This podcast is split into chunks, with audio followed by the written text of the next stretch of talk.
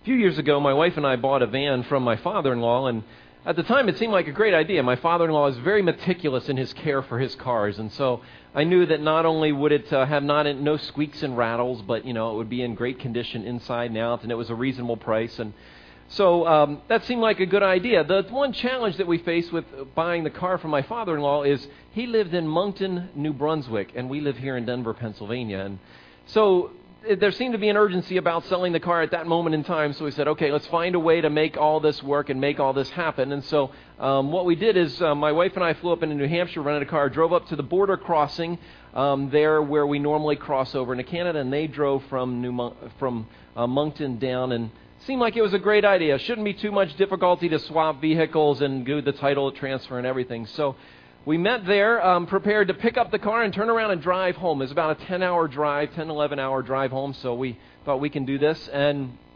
we go in there, fill out the paperwork, like, ah, uh, you don't have the right paperwork. Like, what do you mean we don't have the right paperwork? You got to go to talk to this person. So we went over and talked to this person. They're like, ah, you, you got to wait. Somebody's going to be back in a few hours. So we waited a few more hours. Oh, you got to go talk to this person. So I went over and talked to this person.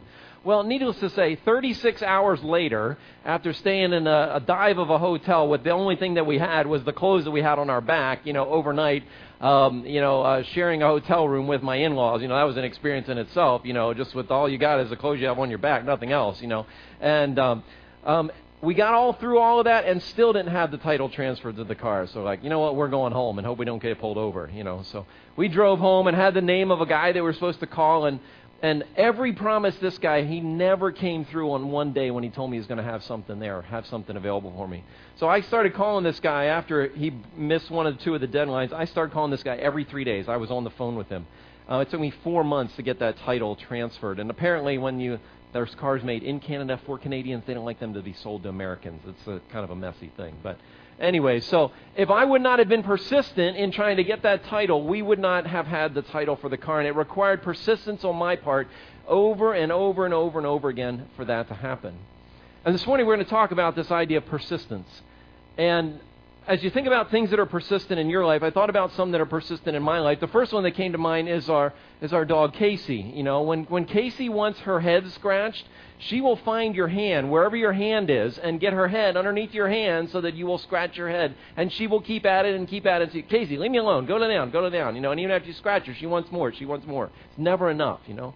Um, there's a, when I thought of those individuals that are persistent, I thought of this next slide. You know, sometimes our kids can be persistent, you know, and they don't let up, and they even call you on their cell, on your cell phone in the middle of church services when they need you, you know. Um, that's how persistent they can be. And um, um, oh, you guys weren't in that service when she did that last year. She did that earlier than me this year. Alicia did. So, um, but uh, um, our kids can be very, very persistent. Not only can our kids be persistent, but our spouses can be persistent. And, and sometimes our spouses are gracious in their, in their requests, and they make the request over and over again. If we don't hear their request and honor the request, they up the ante, and then they get a little bit more, you know, a little bit more um, boisterous. And so sometimes it's our spouses. Sometimes it can be at work. You know, you need someone to get a project done, and you need someone to be there, show up for a meeting. You need someone to take a day for you so you can go somewhere and do something with your family, and you are persistent to get them to do that. Maybe one of the worst ones is when you've got a bill that's due, and you know that they're coming after you, and you've not sure what to do. But I don't know if you can think of things in your life where you are persistent or you're persistent. This morning we're going to talk about being persistent, not with one another, not with our dog or our kids or our spouse. We're going to talk about being persistent with God.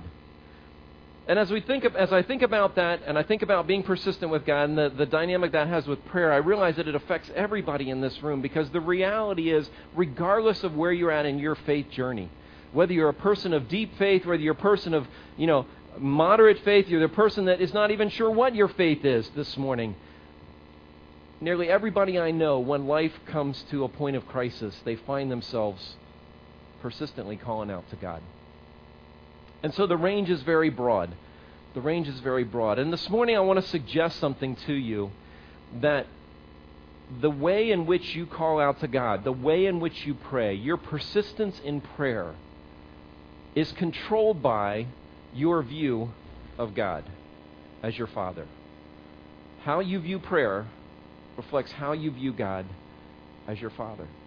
And this morning we're going to look at another parable. We've been in a series, if you haven't been with us this summer, entitled The Parables of Jesus. And we're going to look at, well, these are stories that Jesus told about matters of faith and about how life works. And these are not bedtime stories or fairy tale stories. These are stories with a twist, stories with an unexpected ending, stories that you can't always figure out, and stories that usually blindside you when you find yourself in the story somewhere along the way.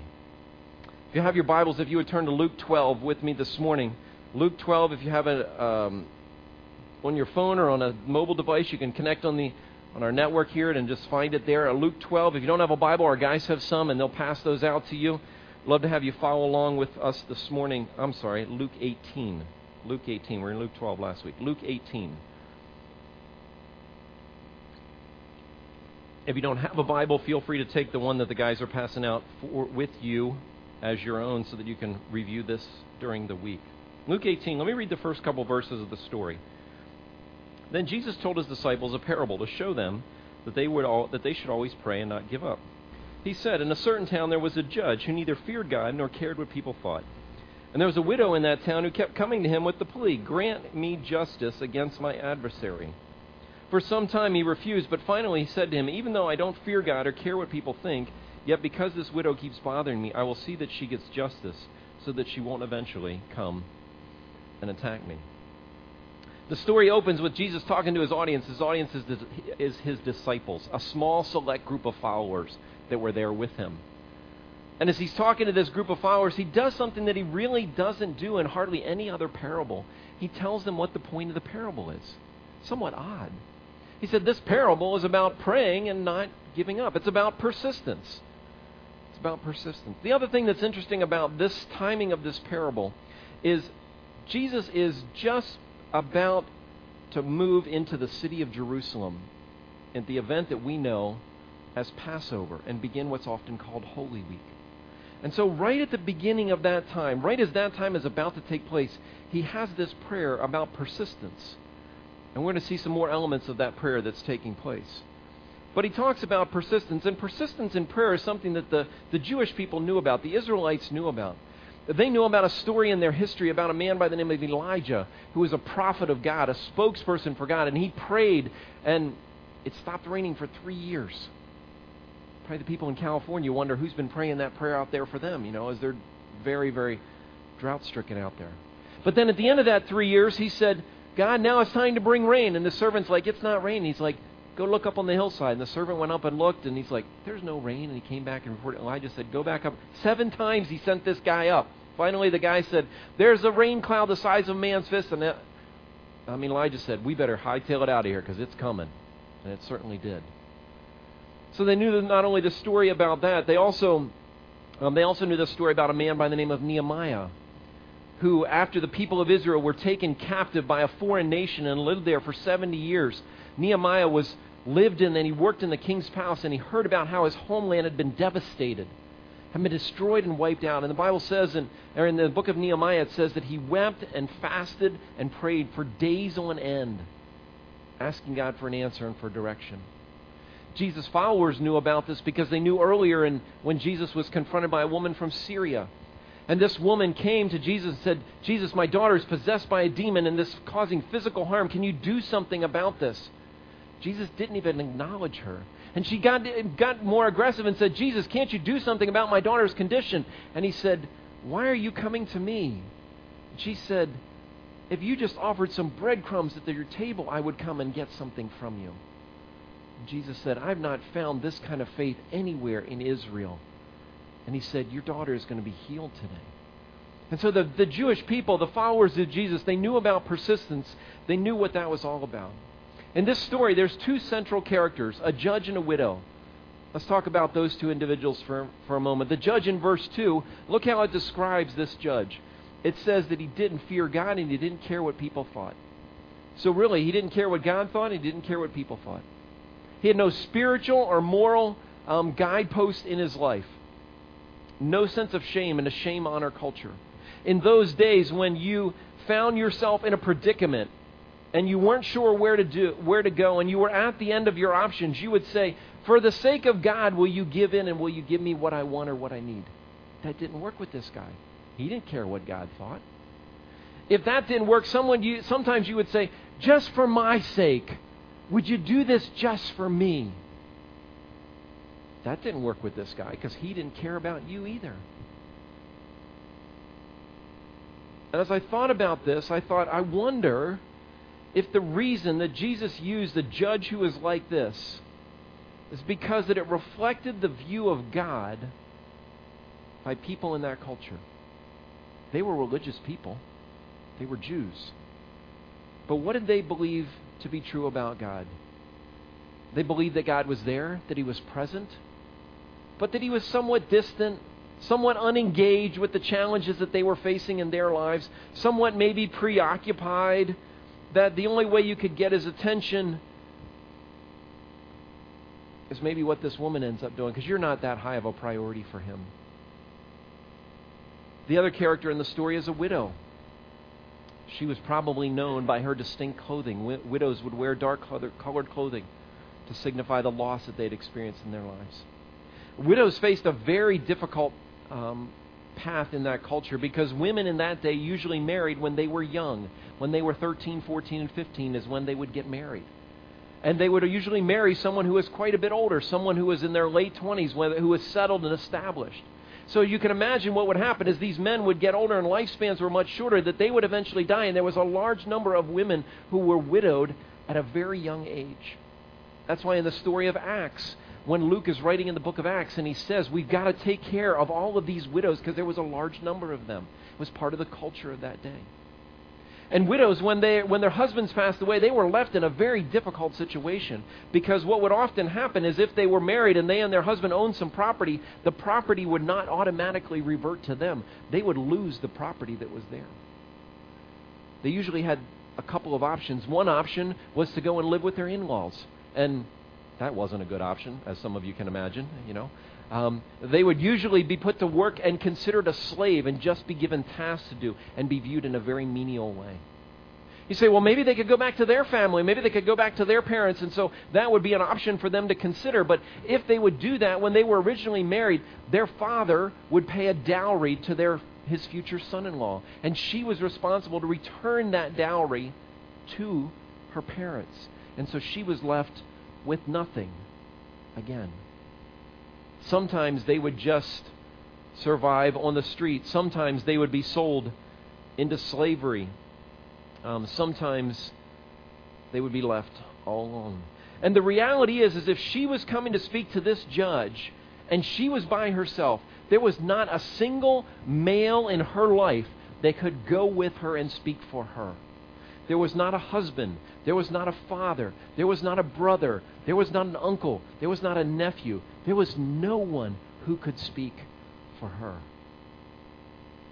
I have an aunt who lives in the city of Lancaster, and uh, she's never been married. And um, every once in a while, she'll call me on the phone, and she calls me Jonathan, my full name, and she says, "Jonathan, can you help me? I'm, I'm really kind of in a difficult spot." And she said, "I've got so and so on the phone, and if you would just talk to them on the phone, then maybe you can get through to them." And unfortunately, sometimes just hearing my voice is able to get something done for her that she can't get done on her own.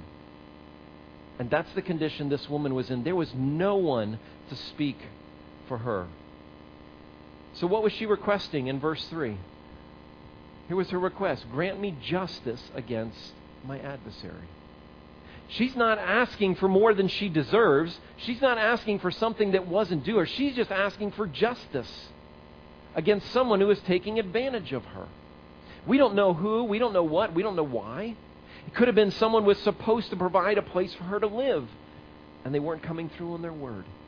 It could have been someone who was going to provide some work for her and had been promised, and then they backed away on that. It could have been someone who was potentially posing a physical harm and threat to her. We don't really know. There was just some form of injustice that was taking place in this woman's life. And even though widows were left in a pretty difficult spot, women in that culture were generally taken care of. It's a little bit like the stories that I've heard when our country was being settled, and if you traveled in the West, you know, guys, they could do take advantage of other guys. They could, you know, beat them up, steal from them, rob from them, you know, harm them, and if you could get away with it without the law affecting you, you were fine. But don't anybody touch a woman, or you were in serious, serious trouble. And so there was this sense that she was due, she was owed this level of protection for her. Her request was not unreasonable, but against all odds, she didn't have any other choice. Because the judge didn't care about God. He didn't care what God said about taking care of widows and orphans. God was very specific about their care. He didn't care about this woman. And so, what was the only card that she had left? And that card that she had left was the card of persistence. Look in verse 4. This is what happened. So, for some time he refused, but finally he said to himself, Even though I don't really give a rip about God and I don't really care about this woman, he said, Because she keeps bugging me, I'm going to make sure she gets justice because actually I don't want her to come and attack me. It was really all about him. It's really all that it was about. You know, and as you read the story, so the judge finally gives in. He finally brings about justice. As you read the story, you almost anticipate, knowing what the purpose of the story was in the very beginning that Jesus said, you almost anticipate now for this woman to be praised in some way for her to be applauded for her persistence, for her to be celebrated because of her faith, for her devotion, for her commitment to justice and what was right. You almost expect that to be what shows up in the story. And if, like most of people, that we think of the woman being like us and God being like the judge, what would you think about God? You'd probably think, well, he really doesn't care about what is true. He really doesn't care about people.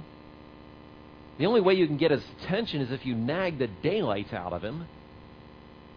And then he'll give in, not because he really cares about you or you're important to him, just because he wants you off his back and he doesn't want to risk you doing something worse down the road.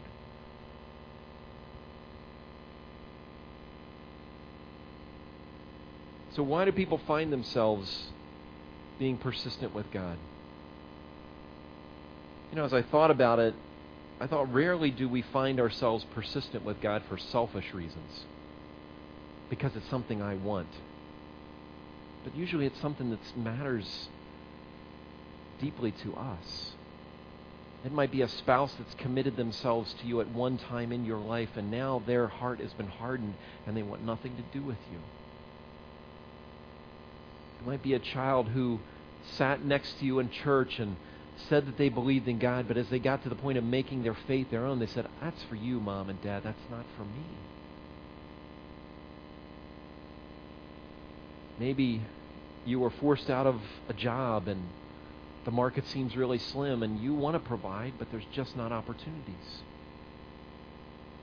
Maybe God has challenged you and given you this urge, to, this push to take a step to look at things deeper in your life. And as you've cracked open those doors and pried those dead bolted pieces of your life open and ugly and stuff comes out and you're like, God, what I need your help. I can't deal with this. Where are you, God? Maybe you faced an injustice at work or in a family situation. Someone lied, cheated, stole, took advantage of you, did not do what was honorable or respectful. And you're like, God, where's the justice in all of this?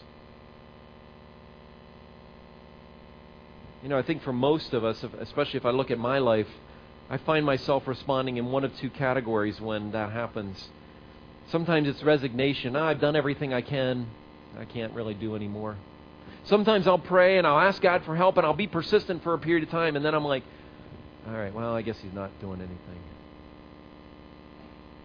Rarely do I find myself persistent with God, persistent with God, persistent with God until He does something. So, but instead of focusing on praising this woman for her persistence when justice was due her, Jesus ends the story in a little bit different way. Because instead of turning attention to her, he turns his attention to God. He doesn't even put God and the judge side by side and said, "Well, let's talk about this judge and let's talk about God and let's see what the, where the judge is like God and where the judge is not." It doesn't. He just turns his attention completely to God. Look what he says in verse six. He says, "Listen to what the unjust judge says." And then by comparison, he says, And will not God bring about justice for his chosen ones who cry out to him day and night? Will he keep putting them off. It's as if he said, if it took a woman nagging this judge to get his attention, how much more do you think a God in the heavens who loves you, who cares for you, who is for you, who will do whatever is best for you,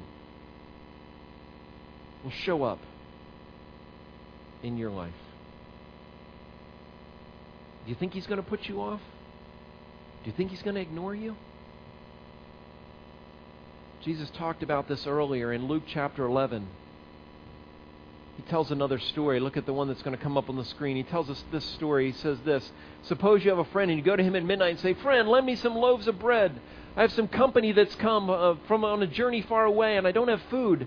And suppose the person inside says, Don't bother me. The door is already locked. My kids and I are in bed.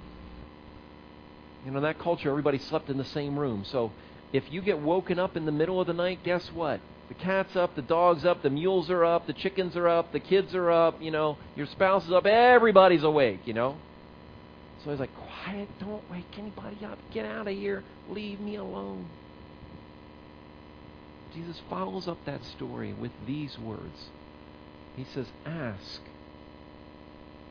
Um, he says, I tell you that you will not even get up and give the bread because of your friendship. Yet because of the shameless audacity, he will surely get up and give you as much as you need. He said, Your friendship isn't even going to get him out of bed. But the fact that you are shamelessly persistent, it's going to get him out of bed. And then he says these words Ask and it will be given, seek and you will find, knock and the door will be open. Anyone who asks receives, seeks finds, one who knocks, the door will be open. Takes us to those verses about prayer. Again, persistence. Persistence results in something. Persistence results in God showing up. And then he says this He says, What father, if his son ask him for a stone, will not give him, ask him for a fish, will give him a snake instead? Or ask him for an egg, will give him a scorpion that could hurt and harm him? He says, Is that what your Father in heaven is like? Is that what he's like? No. No. And in Matthew, he closes this section by saying this. He says, If then, though you are evil, know how to give good gifts to your children, how much more will your Father in heaven give good gifts to those who ask? You see, this judge who didn't care about God, didn't care about people, this woman nagged him enough that eventually she even got this awful judge to turn his heart towards meeting this woman's need. And he says, If you have a Father in heaven, who cares about you and hears your cry, how much more will He meet the needs that show up in your life?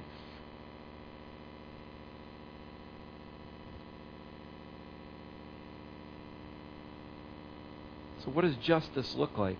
I don't know. I don't know. I'm not quite sure. And as I sat with this and I wondered why this judge? Why this judge? And maybe this kind of a judge represents the view that the people of that day had of God.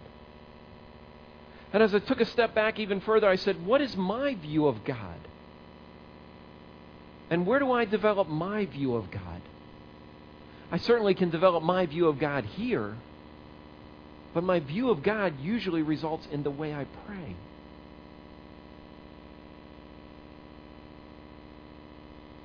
My view of God comes from my view of my dad. That's where my view of God comes from.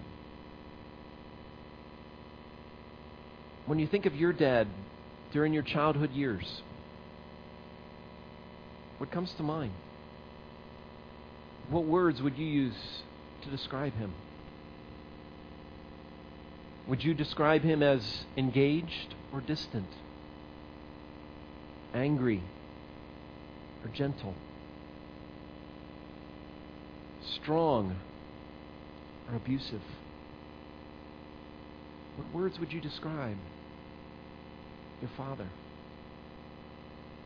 As I think about my dad during that season of his life, he was starting a church and working a full time job, and he had five kids under the age of about eight. Um, my dad was busy. My dad wasn't really involved in my life very much. I love my dad dearly, but in that season of his life, he was very disengaged. He wasn't a part of it at all. And as I sat with that and thought about that, and thought, Is that the way I view God? If you ask me, I'll probably tell you from my head, I don't view God that way. I view God like we just read about. But what does my prayer life look like?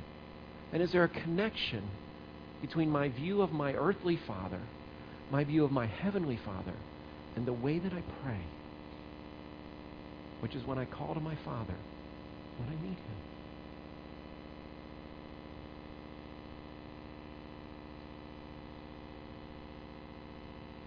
When I find myself faced with difficult situations, sometimes in my own life journey, sometimes something that you bring to me. My first response is to talk about a solution, to talk about what's going on, to interact with you about where you are and what's happening in your life. And I've realized that my propensity, my bent, is to jump in and rescue and save and solve and fix. And I think it's because I believe at the core of my being, at some part, that God is around, aware, He's distant, and He's not engaged. And if He's not engaged, then maybe I need to be the one that gets engaged. And I need to be the one that gets involved. And I might pray, but prayer becomes an afterthought for me instead of the place I go to because I believe that there is a loving Heavenly Father who is willing and ready and able to quickly step in and do something for the ones He loves. See, this parable, this story about persistence, doesn't just end with persistence. It ends with a view of God it ends with the view of God. And as we think about our own lives and we think about our view of God and we connect our view of God to the way that we pray, we have to take a step back because our actions betray the beliefs at the core of who we are.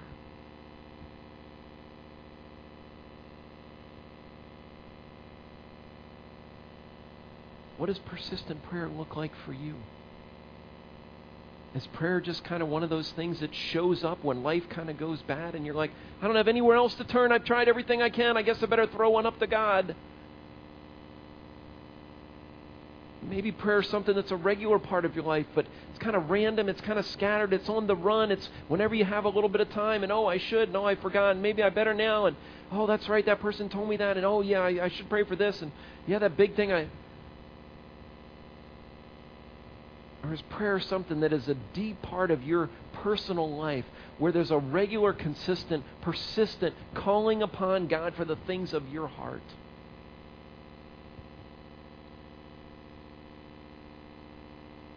If you don't find yourself persistently praying to God about the aches of your heart, what does this say about what you believe about God?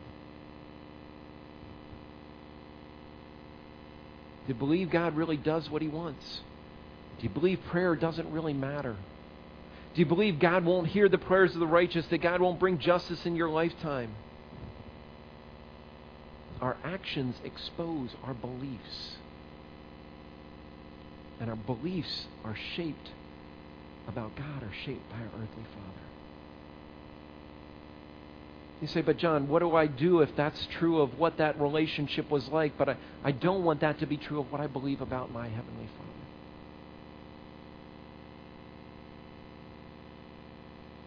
Some of that for us is to face the shortcomings that we grew up with.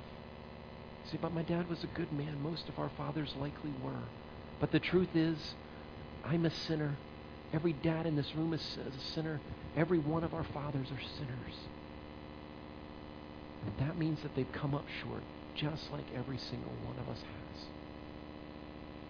And we need to face those things and acknowledge those things, grieve those things, and in the grief and loss, we discover a Father who is always there for us. who doesn't require us to pound our fist and shake our head just trying to get his attention.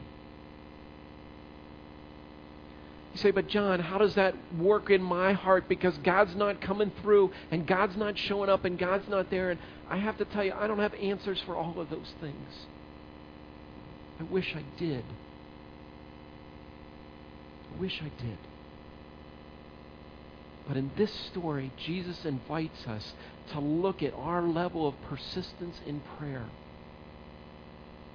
and to ask ourselves some really hard questions and say, what does this expose about what I believe about the God of the heavens, the one I claim to be my Father? What does this expose about my story that I need to walk into, that I need to enter, that I need to face?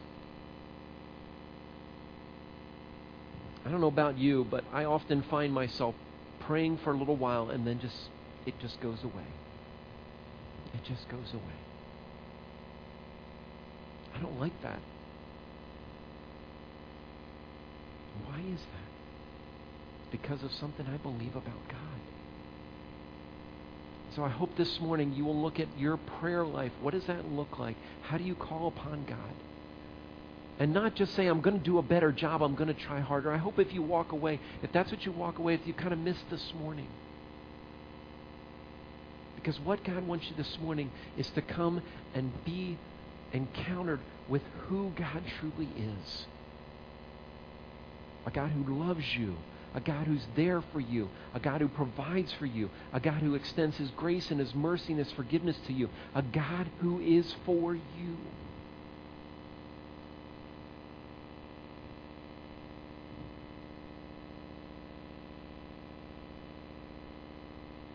As we close this morning, I want to invite you just to spend a few minutes in prayer talking to God. And maybe there's something on your heart that God's just stirred up, and you're like, I've kind of let that one go, God, and I'm just going to take a few minutes and talk about that.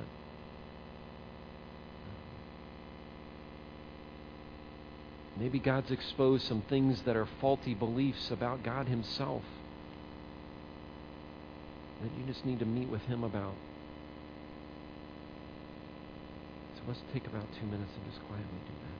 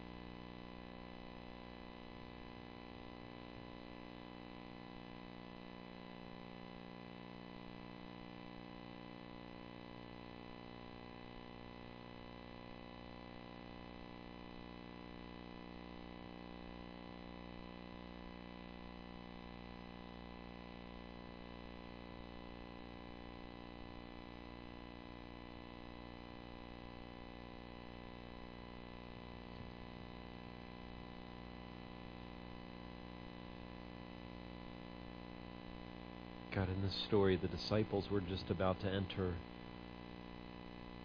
the scariest time of their lives with Christ about to be unjustly hung on a cross. Wondering what you were up to, what you were doing, where you were in the midst of all of that, Lord. And you invite them to pray and to keep praying. Even they in the garden couldn't do that. But then you remind them that there is a God in the heavens, their God, who loves them, who's there with them, who will quickly bring about justice for his people.